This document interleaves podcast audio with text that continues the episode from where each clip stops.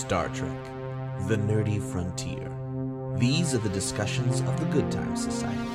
Their continuing mission to explore each episode, to seek out new topics and ridiculous observations, to boldly watch what they've already watched before.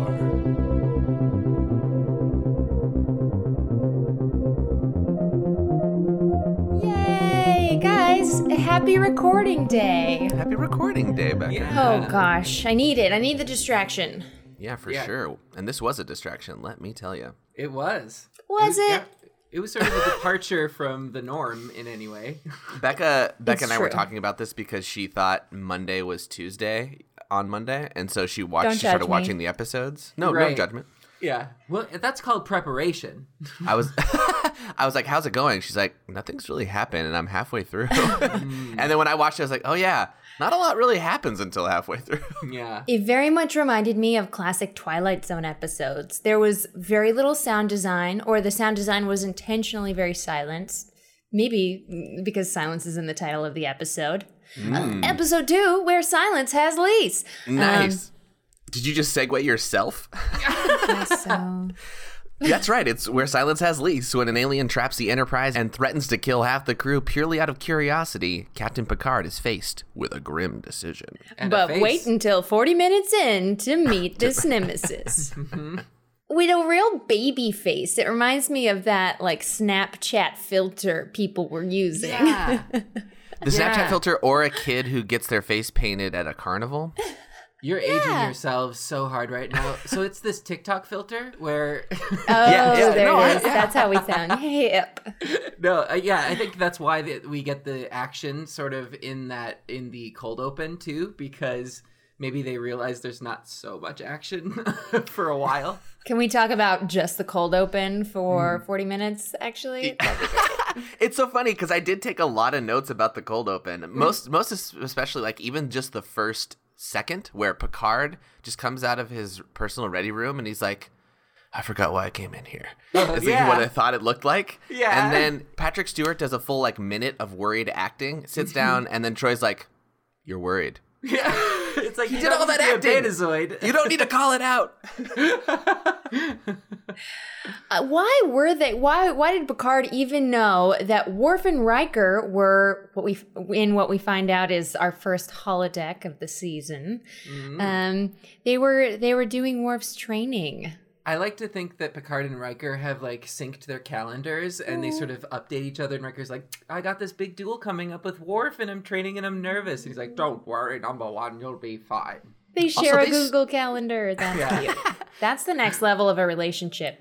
Yeah. They also share like an eight-hour shift on the bridge, so I'm sure like There's during the moments of silence, about. it's like, "So we're working out tomorrow." And Picard's Yeah. like, "Oh, you guys are working out tomorrow?" They just didn't show that part of the episode. There's a lot that happens on the bridge. I'm really proud of, of where Star Trek is going, but I'm just sick of this product placement and this uh, like blatant grab with the Nintendo Power Glove that Worf puts on. Whoa! it's just too much, you know? It's too much. yeah, I wrote metal embellished Infinity Gauntlet. Yeah. But you know what? Now that you mention it, it's definitely the Nintendo Power Glove. I wrote I wrote spiked oven mitt. Oh, Oh, that's that's We all have probably different- That's what the it most correct. was. Yeah, and oven mitts were really pushing for a resurgence. You know, get their sales up. Yeah. Uh, the the music of that scene and all the fight choreography and the costumes of the I mean I'm gonna call them monsters even though they are alien species they're Uh-huh. monsters was very reminiscent of the original series right it was definitely like a planet an away mission fight between Kirk and some Gorn captain Yeah, well, and it's funny because I I was also criticizing it pretty hardly, but then I'm like, it's the holodeck. I'll allow it. Like maybe Worf programmed this. In that case, it's pretty good. yeah yeah and it was fun like I still like enjoyed it Yeah, and those weapons that they're using are definitely LARP and boffer weapons because I we have them. tell tell everybody what a boffer weapon is so it's a foam weapon. Uh, these specifically For are made boffing. to- For, for boffing, boffers are normally thicker uh, for like fake sword fighting and and to hitting. boff is to to um, bop but without harming Correct. Yeah. Well. Yeah. I wouldn't consider a bop harmful to begin with. Well, then you didn't play Bop It with the intensity that the rest of us did. Excellent. Twist point. it. I take I have back the my scars Becca So yeah, Worf uh, shows Riker one of his less intense calisthenic routines. Yeah. Uh, that was a great that was a great cap on that scene. It was like, Right. yeah, no, usually they're they're much more personal intense. And I then we go right into the, the credits. only button that was there. You had to take it. Uh, Worf really showed his his wild man with his hearty call and his blow dried puffy hair. Yeah. He was also like going full barbarian mode and like about to attack Riker, which I thought was a little out of character from what we know of him so far. Is that I a Klingon like- rage thing I don't know about, Xander? Yes, I would like to rage. I think we're we're, we're pulling off of at this point. Worf is still relatively unknown, like to the viewers. We've got this these years of of knowing him as like maybe he's Yeah. a cuddly teddy bear of a Klingon, but they're still operating off of the mentality from original series, and where Klingons were sort of one of the main bad guys. So you, I think they were trying to show he's wrestling with this nature of wild violence and he's wrestling it down. But then you kind of remember he was raised by humans. So then mm-hmm. is this nature nurture? So Yeah, who he definitely has an animalistic quality because of the growling combined with like the just ferocity of everything. I right? think my real theory is that they just got new prosthetic teeth and they just really wanted to show off those close-ups. he did have great teeth. He's this had those the whole time. But, But maybe they, they- nice. Maybe Maybe they they maybe they yellowed them a little more. Or something. yeah, yeah. Ooh, yeah. So uh, we move on from the holodeck, and uh, we find a very exciting thing in space, which is a lack of space. Uh, it is known as, I guess, a void or just a black spot. We do Wait, some wait, funny wait. magnet- We know about wormholes, but this isn't that. right. and like I even love how he describes it. Uh, Data's like, "There's just nothing there," and Picard pauses and goes, "On screen." oh, that's an interesting choice. I want to see nothing. Well, that's like someone saying like, "Don't touch it; it's hot," and you're like, "Oh, really?" And you touch the thing. How hot. Hand it to me is what the Yeah. command would be. yeah, and we see, uh, which is actually more than just uh, a lack of space. There is like a a shadow of some sort, and we see an image that lacks dimension. And we spend, I think, the first act of the entire episode just trying to figure out uh, how to define the thing. Well, and Picard doing more and more of touching the hot thing. Uh, th- wow, our probe just got devoured. Huh, this reminds me of an old Klingon legend of a bli- Right. giant black space creature that devours vessels. Get a little closer. Go Yeah. right up to the edge. I, I think this is a great example of showing Starfleet's sort of arrogance too and hubris because they spend all this time floating out in space, untouchable, thinking they're the peak of technology. And it's sort of Starfleet's mission to go where no one has gone before. So, you know, it's it's both this the mission protocol of like we're an exploration vessel, let's go explore, and also. Hey, our security officer said a pretty ominous thing. Maybe we should listen to that. But he undermined himself too right after that. He's like, "But I am a Starfleet officer. I know that's not a very scientific thing to say." And then I was like, "Well, you guys, your first episode, you were like encountered by a godlike creature that Yeah. decided all of your choices and put you in costumes." Um, pretty sure we should go with some myth right now. Well, and they have a counselor that's very prominent on the bridge of the ship saying that intuition and feeling has a lot to offer scientifically, even if it can't be explained. Also, a, a puddle of blackness took out the last security officer. Just saying. When the Yeah. next security officer is cautious of a black puddle, maybe be wary. You have a good point, Becca. Like Troi is pretty pivotal. Pr- Troi is pretty pivotal. Pivotable. Pitiable. Pivotal. Troi is pretty pretty. Potable? Oh boy. Troi is pretty pivotal. but yet she uh, kind of disappears for half the episode. Actually, I don't know if you noticed, but when Pulaski's Yeah. on the ship, like she's not there half the time, and I well, don't because know why. no, there's a real reason. There's a woman already there, you Yeah. see. yeah, You yeah could she was very much ignored during the gender question, wasn't she? Yeah. Pulaski got thrown to the side, and it's like, I think it's because you're a lady. yeah, and then did not acknowledge your name Troi when it when Yeah. this being, this baby face Snapchat TikTok filter said everyone's name. It just knew all of their names through Dr. Popo, uh, whatever we're calling her. Pulaski. I can't remember that. I want to put an in there, and you got mad at me. it's literally three syllables. You can do it. Dr. Pole Pole, uh, and then and then like never calls out Troi or mentions the fact that she is also this strange variation from the norm, which again is the thing that is the whole problem with patriarchy is that male is considered the default and she's the other instead of, wow, look, there are two types of beings on this bridge, or, you know, two variations.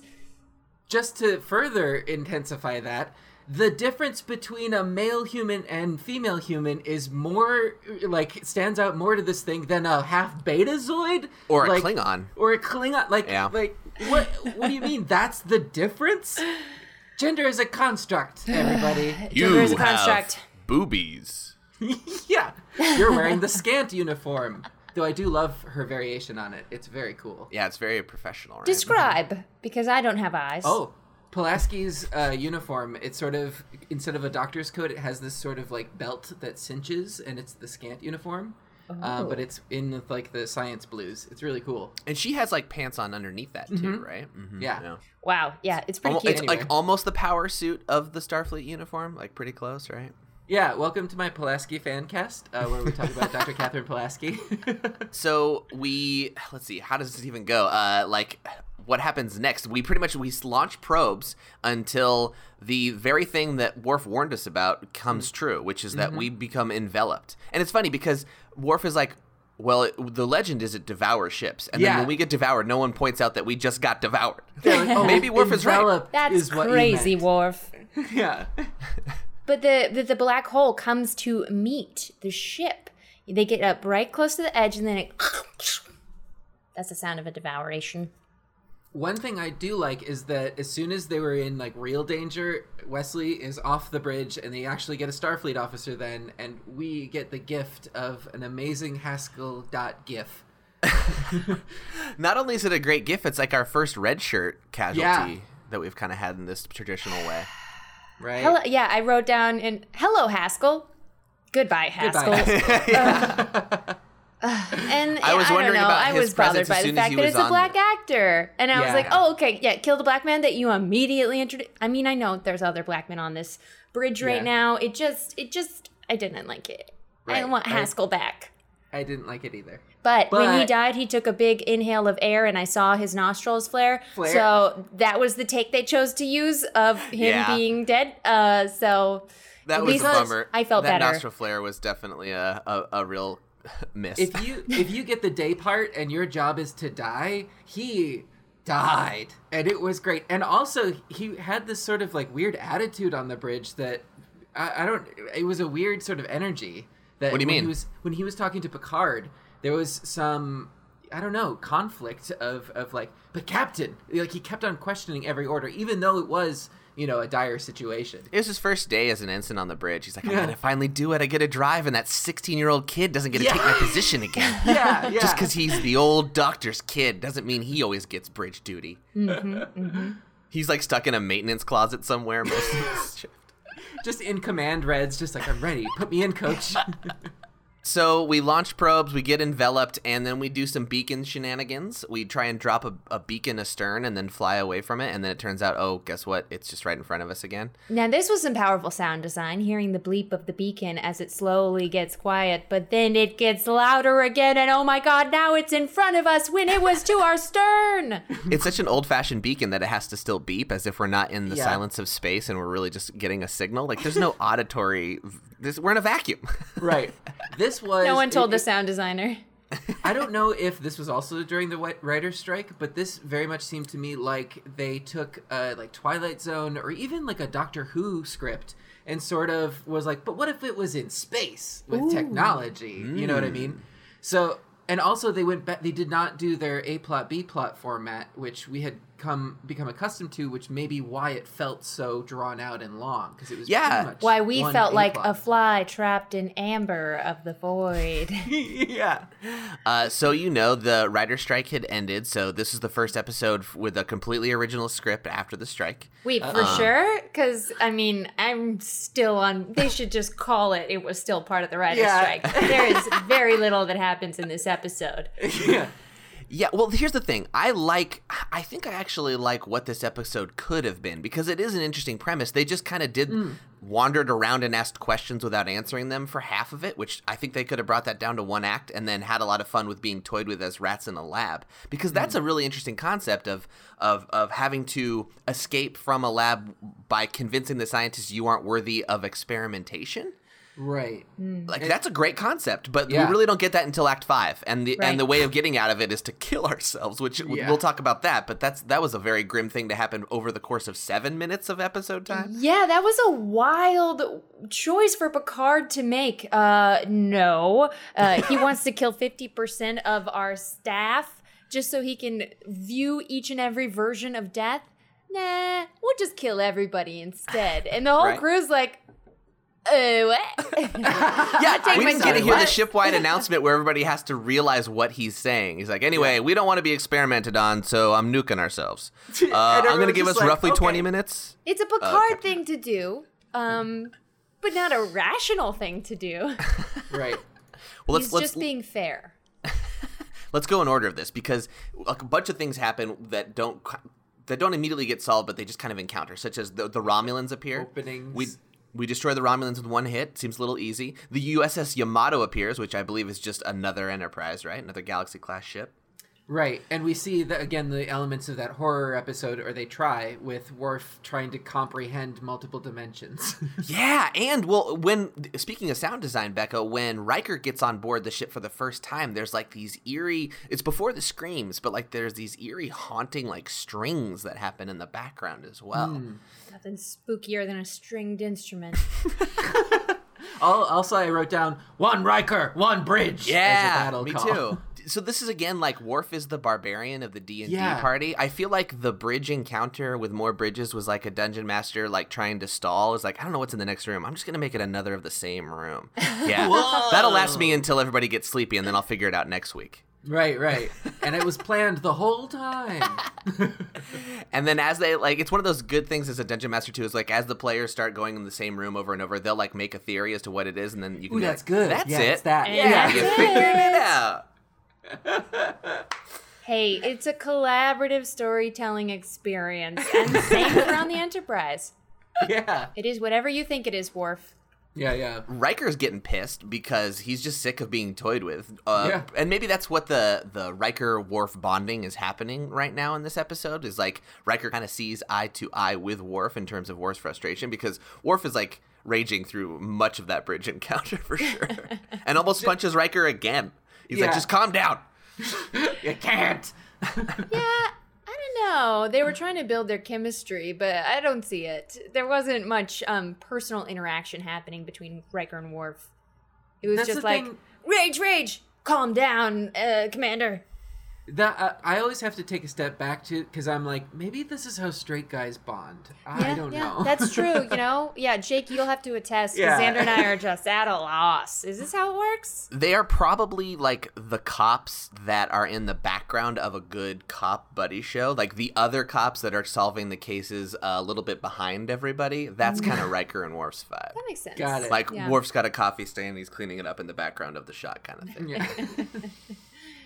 That's kind of their vibe. So we figure out, okay, there is an intelligence here. There Hmm. something much va- uh, much more vast, I believe it's described, uh, and putting it all together. There's a lot of very vague terms in here. Yeah. Well, Well- Deanna's like, oops, you know what? Probably too big of an intelligence. That's why I had no idea to do my Well- one job, which is to sense consciousness out there. That's so true, Becca. She's like, uh, oh, whoops, I figured out the plot device. Okay. Yeah.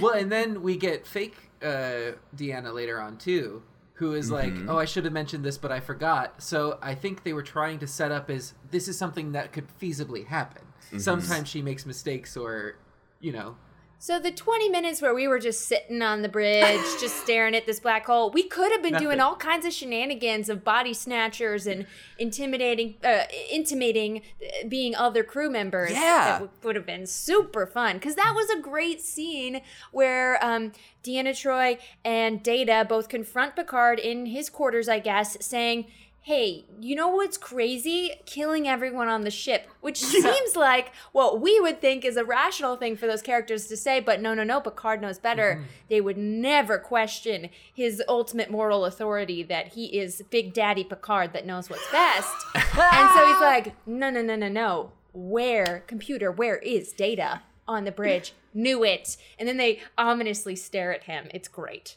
Yeah. And they call him Jean Luc. Ooh, yes, yes, yes, yes. Which makes sense for Troi. Right. Uh, if they're in their personal quarters, she would call him John Luke. I, I felt Maybe. that. But when Data mimics it, I thought as a viewer, oh, Data's just trying to appeal to Picard and Oh. seeing it and emulating because of picking up on the human cues that, like, oh, in this scenario, I guess it's okay to call him Jean Luc. Jean Luc knows better. See, I fell for it. I was like, "This is a poorly written scene." And then, I- as as, as soon as you oh. said John Luke, I was like, "Oh, Data's trying a tactic. He's like trying to empathize because he wants to talk him down." And then, I, and then it happened. I was like, "Oh, right, yeah." Yeah. Okay, I guess it did seem like there was a writer for that scene. See, I think this was half writer strike, half not. I think that I don't even. I'm not even saying the scene was necessarily poorly or well written. I'm just saying I fell for it because I'm like trying to look so hard into the it. writing of the scene instead of living in it. You know what I'm saying? I probably would have noticed it if I was paying more attention to the story instead of overanalyzing it. Well, my my overanalysis of it was I had forgotten what had happened. I knew something was up, but I thought that they had control of of Deanna because of her psychic awareness and Data because of his machine capabilities. I thought that was the angle, but no, they were just projections. Uh, Now, if what the being wanted was to study death and they gave them 100% deaths, wouldn't that be what they wanted? it was the variation. Yeah. and the reaction of and how mm-hmm. they respond to Trick it. question, you guys got it right. Well, I mean, we didn't But really I'm get. not Becca. I mean, the being we just kind of have to assume what he really wants. Which I don't, think he necessarily wanted death. He just wants to experiment. and He wants to learn things, and so when things fly into his void, he just experiments with them. I guess Yeah. Well, can we really fault it for that curiosity? Isn't that a human trait? it is. That's what they share. yeah. As every Uh, adolescent do- learns when they kill bugs or something, you know. We Right. did learn that the Enterprise is made of titanium. Try. Oh, tritanium. Oh. It has to be made up. it's okay. That's okay, Becca. Don't be sad. No. It's titanium. Oh, did you want it to be titanium? Yeah. No. It's all right. This doesn't ruin anything. no. Her day is just shot now. We're not going to get anything done. I failed. I failed the quiz. Listen, there is no tritanium. There's only deutanium. Oh, uh, sorry, jumping around. But um, back to Dr. Popo on the bridge when Haskell dies. Crusher Right. would have brought him back. Yeah. Just Yeah, we we never make much of an effort for the extras or one-time guest stars. But Crusher has for sure brought people back to life.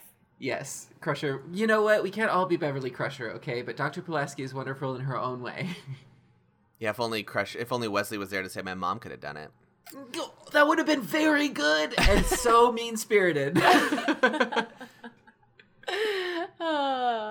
S- Well, speaking of mean-spirited, Pulaski says something like, "Why do I get the feeling that now is not the time to join this Join ship?" the ship. She's right. Absolutely. I'd be pissed too. Well, Yeah. let's nobody could it. say anything to Picard unless they're in the not in their own body. it definitely feels like a rushed solution of like, all right, well, I guess they'll just Picard will just gambit to kill them all because he doesn't want to be reduced to be an experimentation. So then they have this very awkward conversation between Riker and Picard of like, how much time is enough time to die? Well, I Yeah. pose the question to you guys.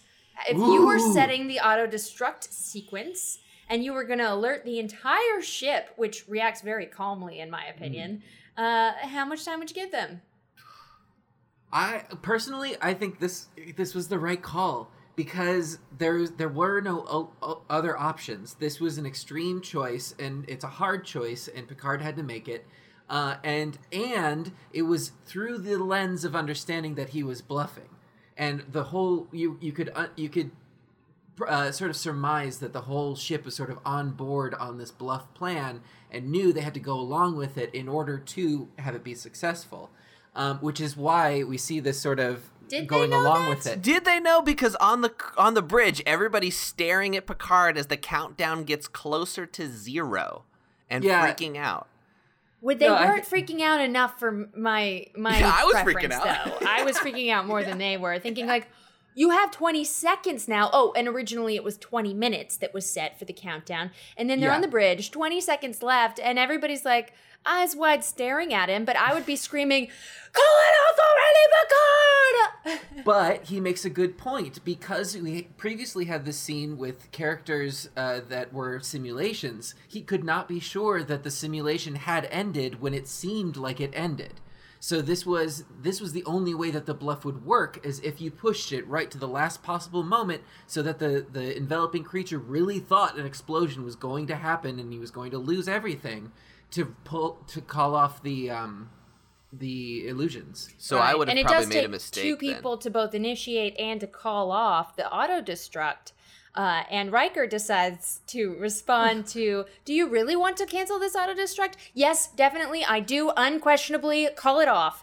I feel like uh, the computer can't respond till you finish speaking. So then I reversed course at that point, thinking, "Oh, this isn't bad writing. The we're still in this simulation because Yeah. because Riker wouldn't talk like that. That's a fake that would have been a good uh, pivot at the end. yeah, right.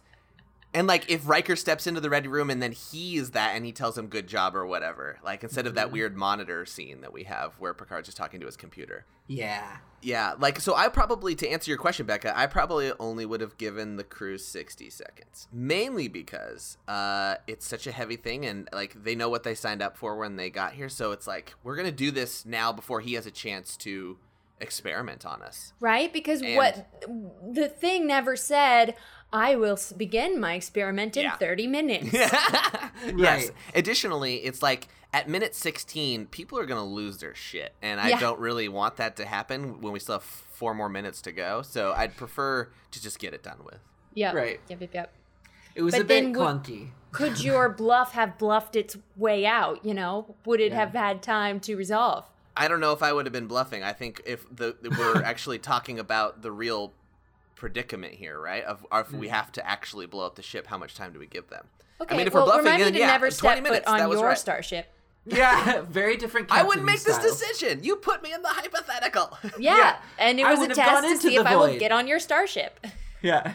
and I didn't get into Starfleet Academy now, huh? This is a psychological test. Now I gotta wait till No, next you year. got into the academy. I'm just not gonna be your crew.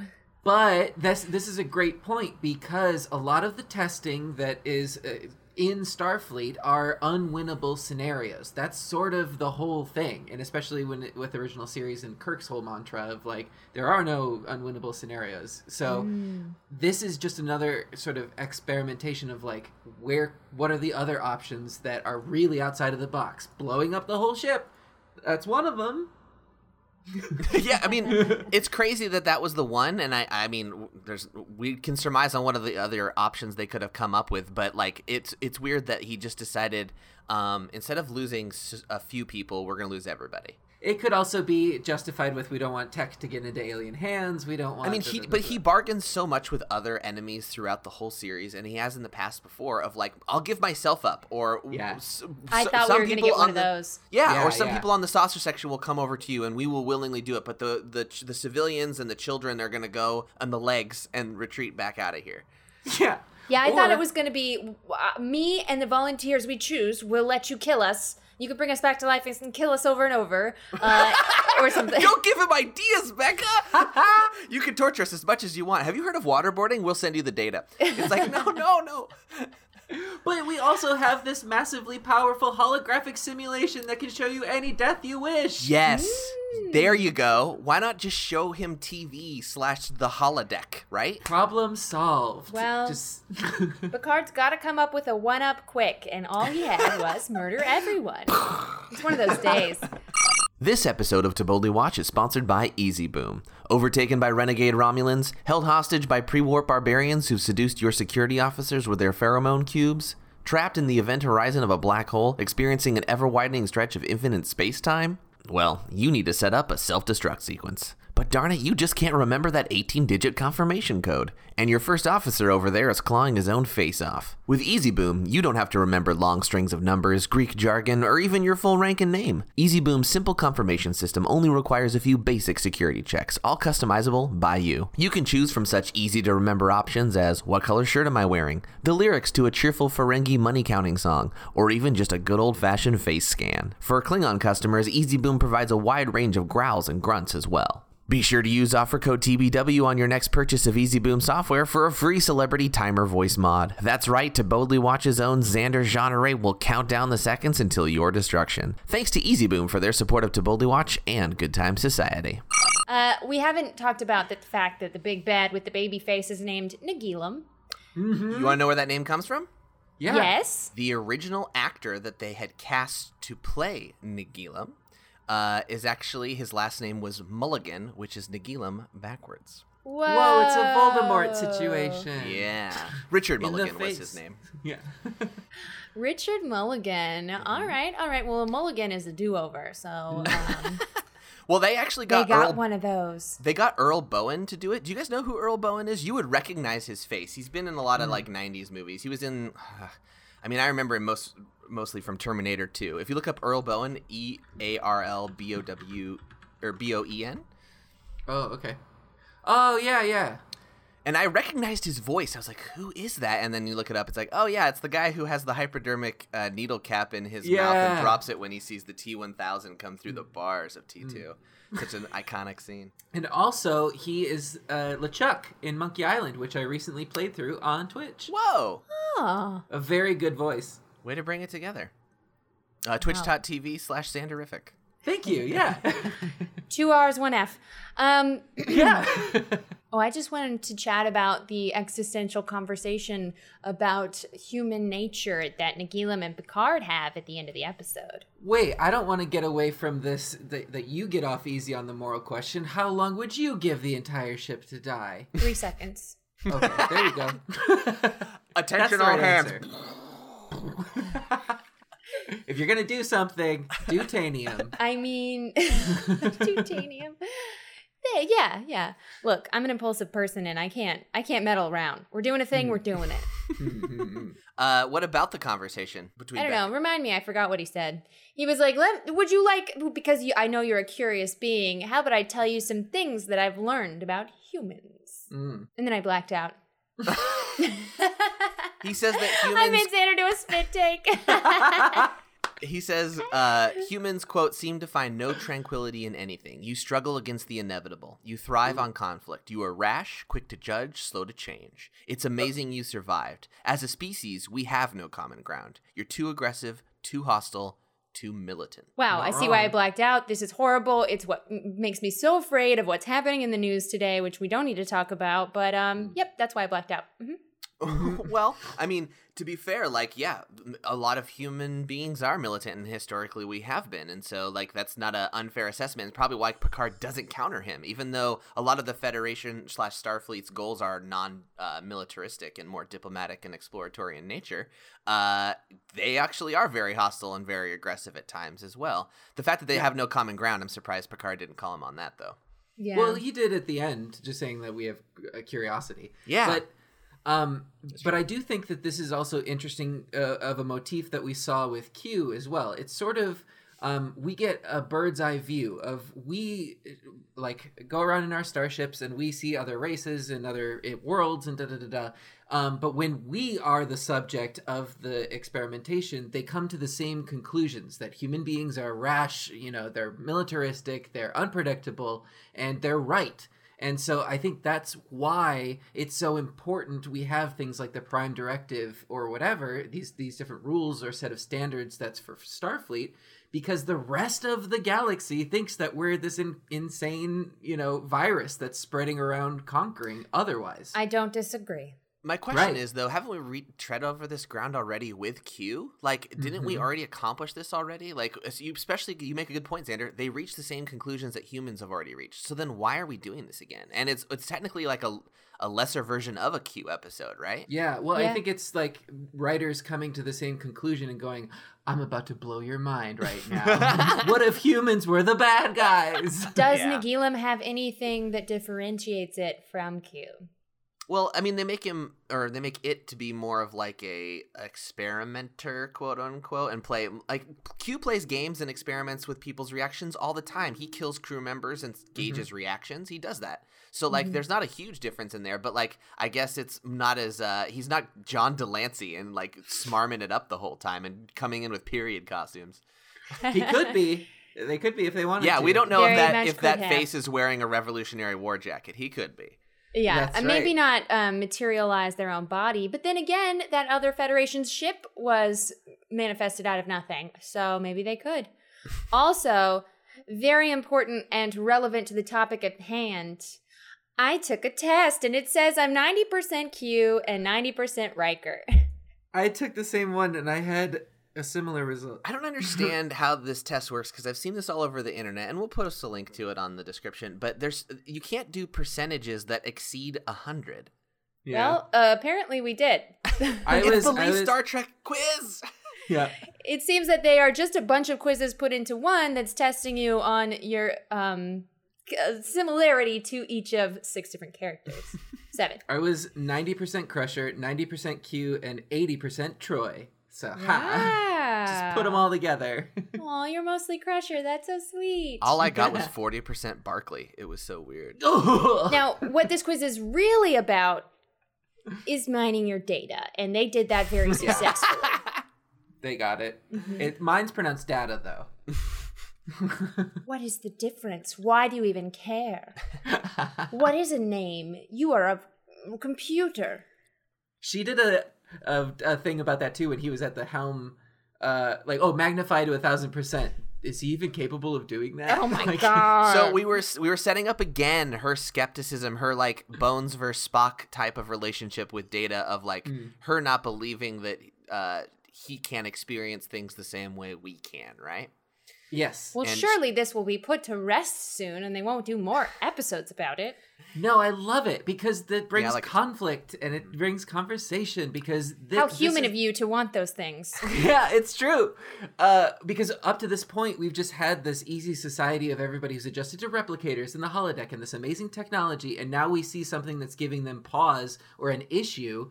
Uh, and you can see that there is a sort of gap between someone who spends time with data and who has just read about data. and it doesn't last it doesn't uh, solve itself in the episode. It's like an establishment of her character and then they Yeah. carry it over through episodes. So they want it to be an interpersonal uh, dynamic that they have to solve. And I, I admire that too. I think from a writing standpoint it's good to have a character with a, a thing we don't like about them. Because we all Yeah. we, we all know the audience is on data's side in this and Yeah, this yeah. new who's this new school marm who's telling us that he's not a person right but Yeah. that's a great writing device to have also because she is uh she fits in with the crew in other ways in, in a Mhm. lot of great ways but this thing is it makes her stick out A schoolmistress, typically used with reference to a woman regarded as prim, strict, and brisk in manner. school marm Not wrong. Yeah. Take it. It's interesting going back to Nagilum's uh, interpretation of humanity. It's that um, we're never content with a constant. Mm. Happiness is found through the achieving of things, and we constantly need conflict to overcome in order to achieve happiness. I love that. really that. interesting and sad thing about us.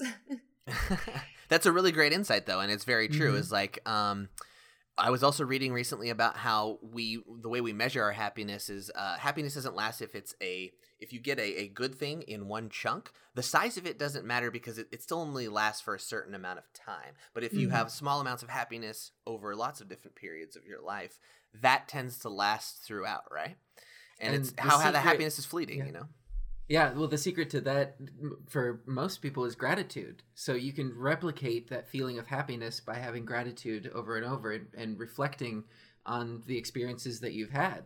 Oh, snap! We broke the system with this journal. Look at these. Look at these. I have that too. The Kyrgyzstan one? Yeah. Really? Yeah, but, but hold on. I'm gonna go get it. This Kyrgyzstan has gotten three different plugs on this podcast. I think. Well, you know, I bought swag. I couldn't help it. And uh, it is a gratitude journal. I have not opened it yet because I'm not done with my current gratitude journal. Good. That's Stop it! Sanderific has one too. Just real That's great stuff now. for an audio podcast. This is what the people love. yeah, I Jake have a will cut gratitude it journal. out. Uh, no, I'll probably keep it in. Uh, did you guys notice uh, Riker's finger guns towards uh, the transporter chief on his way out? No. when he gets uh it was I mean it's one finger gun, but when Oh. uh when Riker and Worf return from the Yamato, is it the Uh-huh. Yamato or was it the Yamada. Yamato. Yeah, Yamato. And you know, when there's one finger gun, there's always more. but he uh he doesn't have a line to give, so he just kind of gives him a nice job Ah, with the finger. Well, that's the secret of good acting. that might have been a Frakes thing. When you don't have a Jonathan Frakes. line, you use a gesture. Uh, the other thing I noticed was I, I was I remember last week when we recorded our episode how confused I was with the title of this episode. Did you guys find out what this title comes from? Where silence has least. Is it Shakespeare? Close. It is poetry, is what it is. From- T.S. Eliot. Uh, I don't know if you'll guess it. It's Robert Service. That's an not a real person. Whoa. That's Uh, an I'm sure they're brother very of talented Postal poet. Service. Um, no, Robert Service wrote a poem called "The Spell of the Yukon," which I read and it's great. I will link it in the description as well. It is a, uh, it's pretty much about someone who uh, travels to Alaska to go find gold, but really the true treasure is nature of Alaska oh, and the beauty. The friends of the we made along the way. is really no the silence of the forest, right? So I'll read you actually just the Ah. last paragraph, which has the quote in it, which is, "There's gold, and it's haunting and haunting. It's luring me on as of old. Yet it isn't the gold that I'm wanting, so much as just finding the gold. It's the great big broad land way up yonder in the forests where silence has lease. It's the beauty that thrills me with wonder. It's the stillness that fills me with peace." Wow, I got goosebumps. Yeah, That's well- really good. and that's and that goes to what you were saying xander of like it's the experience right of learning and so this is the same thing he's like we go go up here to seek the gold well it's the process of getting the gold that i love so much and being out here in this silent forest and enjoying the nature that's what Amen. happens. Mhm. so gratitude journal that yeah Yeah, I'm gonna write yeah. in my gratitude journal about what I'm gonna do if I encounter any holes. you're gonna steer, Steer clear. clear.